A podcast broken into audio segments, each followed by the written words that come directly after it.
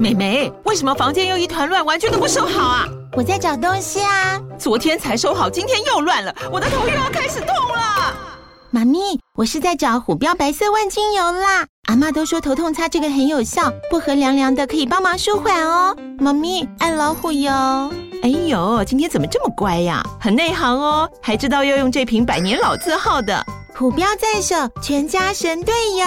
全台各大药局、屈臣氏、康氏美皆有贩售。贵属城自治地零一五七零二号，北市卫药广自治地一一三零四零二三四号。使用前请详阅说明书、警语及注意事项。FM Taiwan。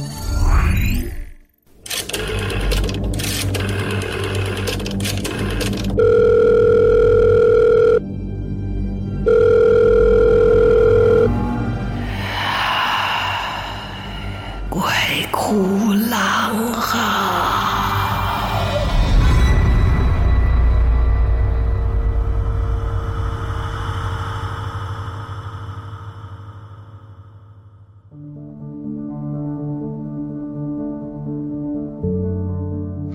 嗨，大家好，欢迎来到《鬼哭狼嚎》，我是郎祖云。然后我们这几次呢，都在讲一个丈夫的秘密这个故事啊。然后我们的气质横溢啊，他就上一次就忍不住问我说：“啊，这是一个真的故事？”我说：“对。”因为我突然间跟他说，这个小青后来到底发生什么事？说他惊讶的两个漂亮的大眼睛忽闪忽闪的在那里，然后说：“真的？”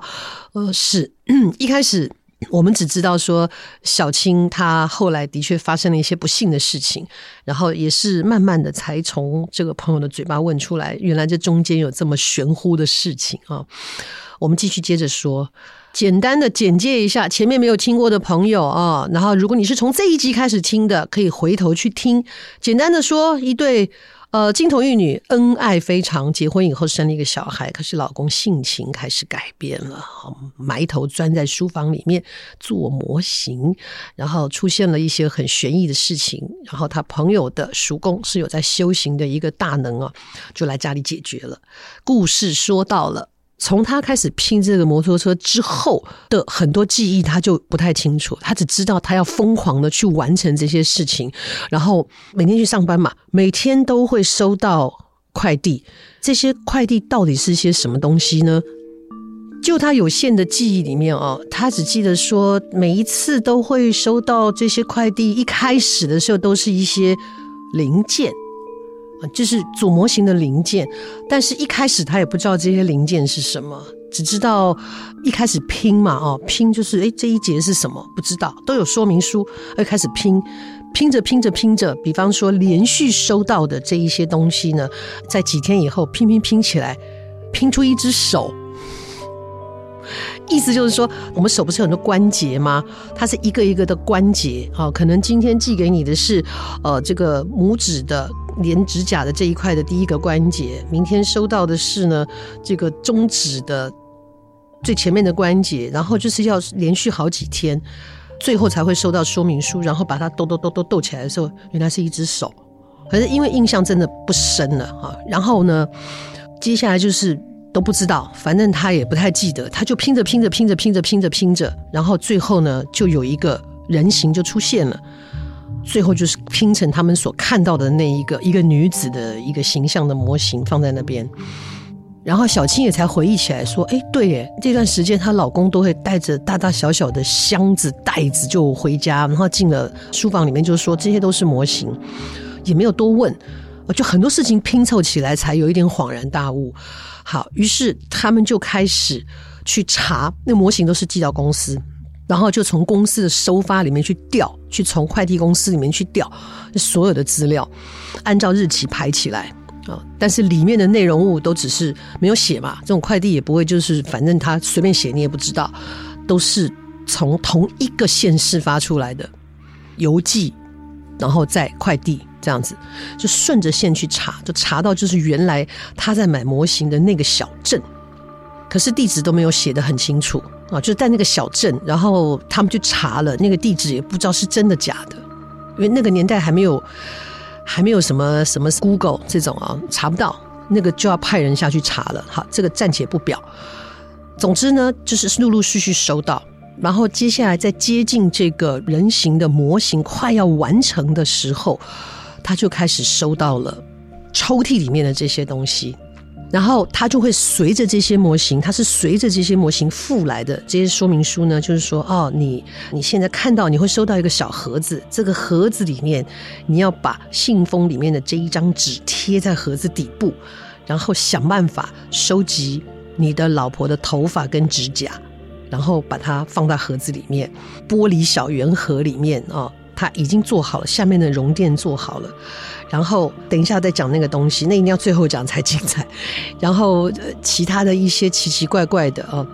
像符啊或什么的，都放在其他的地方，都是分门别类的寄来。小青就想到，他说：“对，但是叔公啊，你之前讲说我老公在喂养，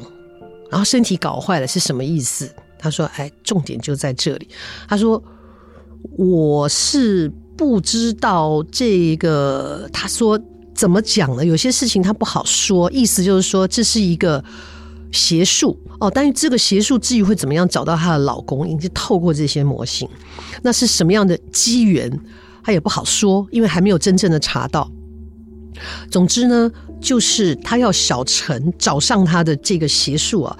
他要小陈呢做出一个这个人形的模型的主要目的，最后呢就是要把它养出来，养出来有形体，然后能有意志、能行动之后呢，然后渐渐的要取代他现在这个老婆小青。整件事情是这个逻辑。小青听到的时候觉得非常的惊讶，然后小陈也非常的惊讶，因为这一年来他其实都浑浑噩噩的，然后也。不太思考，也也不干嘛，他只知道说他每天就是去公司，好像也不是去工作，就是去等着那个快递的东西送来，他就直接回家。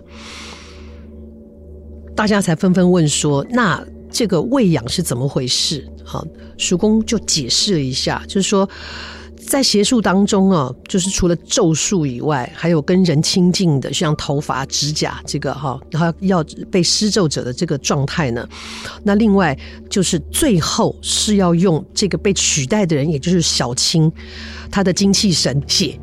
好，可是你还不到那个时候，你不能去去取嘛，哈。所以呢，要喂养这个邪术呢，必须要用人血去供养的时候，那所以小陈呢，就每天喂。那喂给谁呢？然后才讲到那个小盒子里面，它其实是一种，呃，就说替代品的一个交换哦。所以他在那一个透明的圆的盒子里面看到一块干干的像梅干一样的东西哦，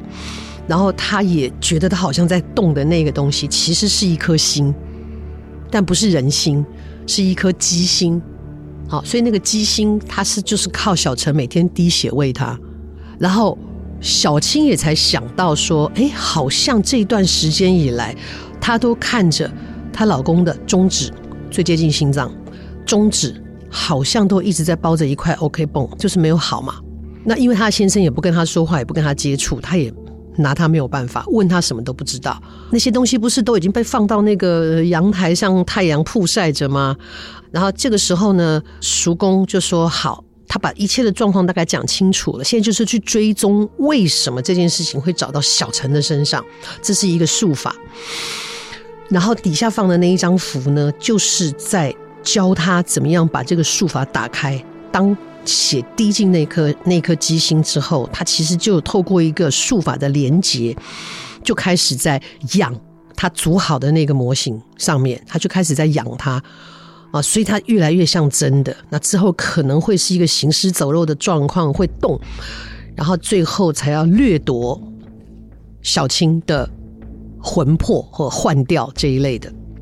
然后之后呢，时间也差不多，他们就一起到阳台上面去，要把这些东西要要毁化啊。那就是叔公已经在里面放了符嘛，然后开始就是叭叭叭的做法，然后烧这样子啊，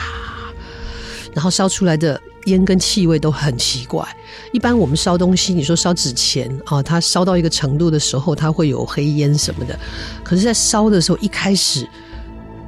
它不像是火啊，像是我们那个瓦斯炉有没有？如果说它的那一个瓦斯不稳定的时候，跟空气之间的接触它不够稳定的时候，外面的那一层青色的，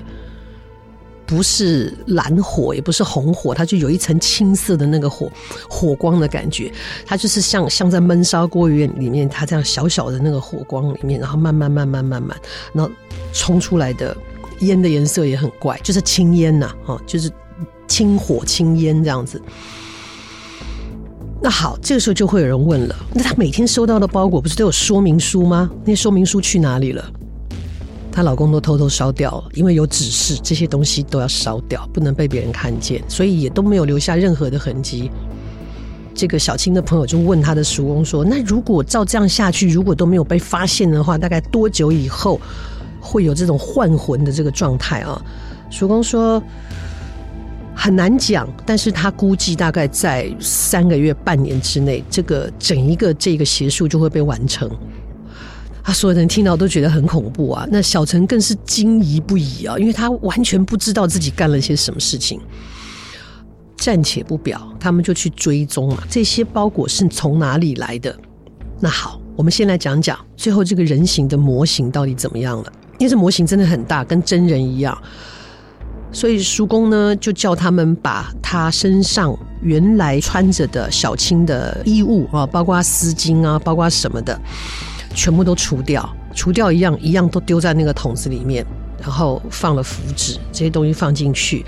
本来他的眼睛上面不是绑着，用一个丝巾绑着，有两个符八卦折成八卦的符纸在眼睛上面嘛，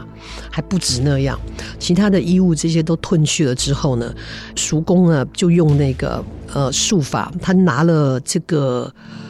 红色的绳子啊，然后这绳子是施过术法的，然后把这一个模型的手脚都绑起来，然后还在他的天灵盖上面贴了一个一个符，也是一个折起来的八卦符，贴在那边。天灵盖那里也贴了一个，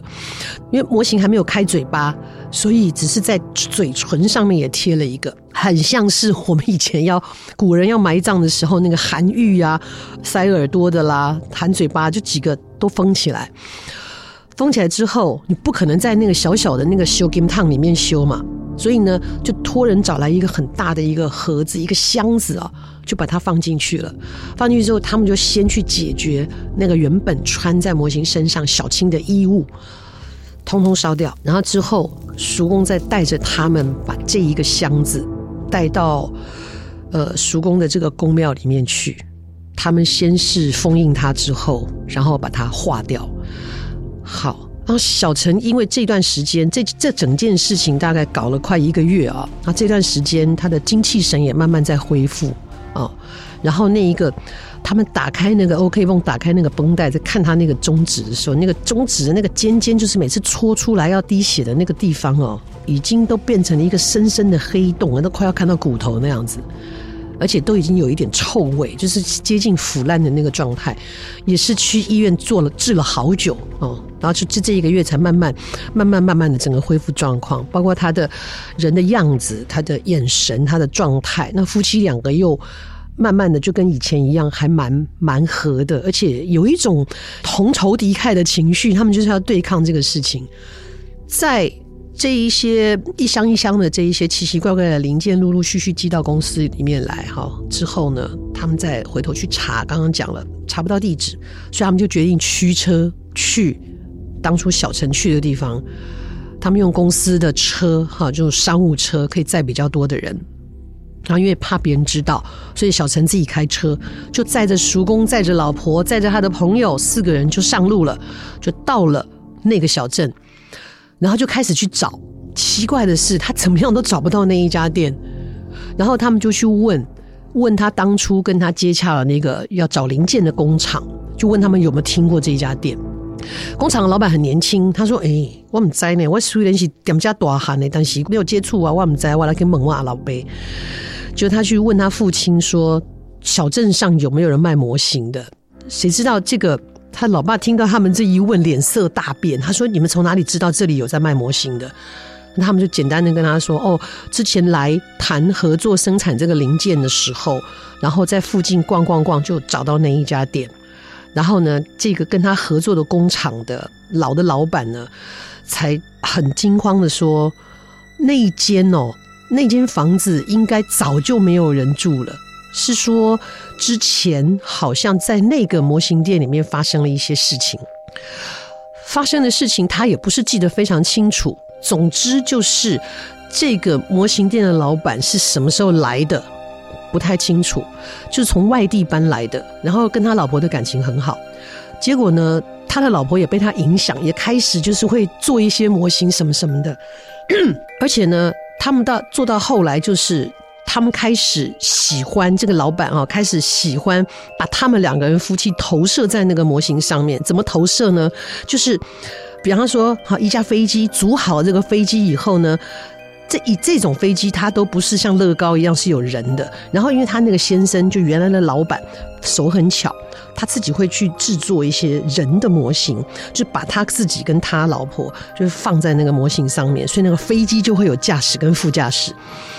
然后呢，这个坦克车就会车子里面会有一个人，然后他反正就是他们两个一组一组的。那时候大家都觉得很新奇，还称赞那个老板的手很巧。那其中呢，他最喜欢的就是后来小陈买的那一个德国的载人双载摩托车，里面就是他们夫妻两个人的模型就坐在那里。那。这一个工厂的老板的爸爸，老的老板只记得说他的老婆后来不知道出了什么意外走了，然后这个老板就变得很奇怪，就也不做生意，也不做干嘛，就天天在那里屋子里面都不做声。他印象中是有看过那个模型，就是摆在他店里面他的那个玻璃柜里面最明显的地方，很多人都看到，而且还说哦，真的很像。这个老板什么时候离开的？这家店怎么处理的？其实大家都不太清楚，好像一夜之间就都不见了，好像老板也离开那里很久了，就仿佛那一家店进入了一个奇怪的时空吧。反正店里面人通通不清楚，他们也去跟其他一些年纪比较大的都是说没有太注意，因为他原来那个地方就比较偏僻，他附近很多人都搬走了，很多房子都空在那边，也没有人注意到他什么时候不见了或是怎么样的。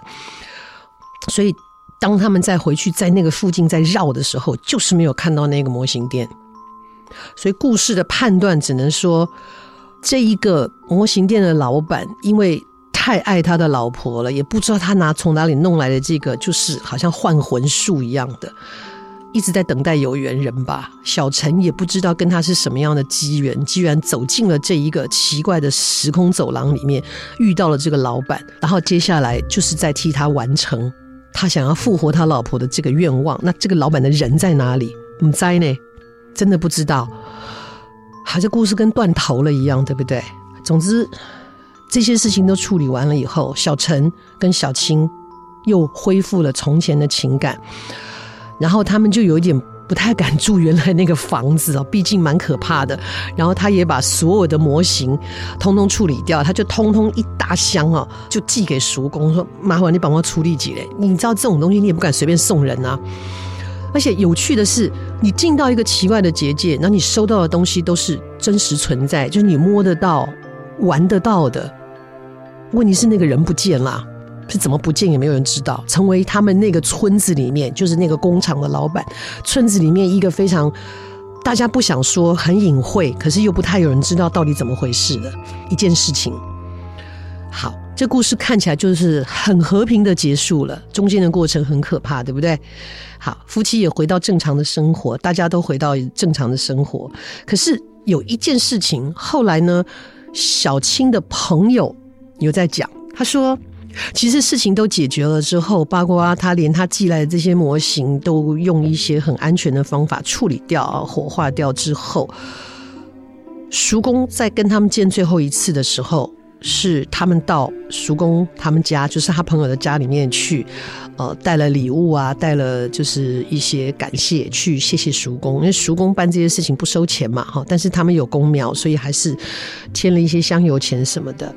叔公就有说。当然，你们要搬家很好哈，不管是有没有什么事情，原来这个房子住了也不舒服哈，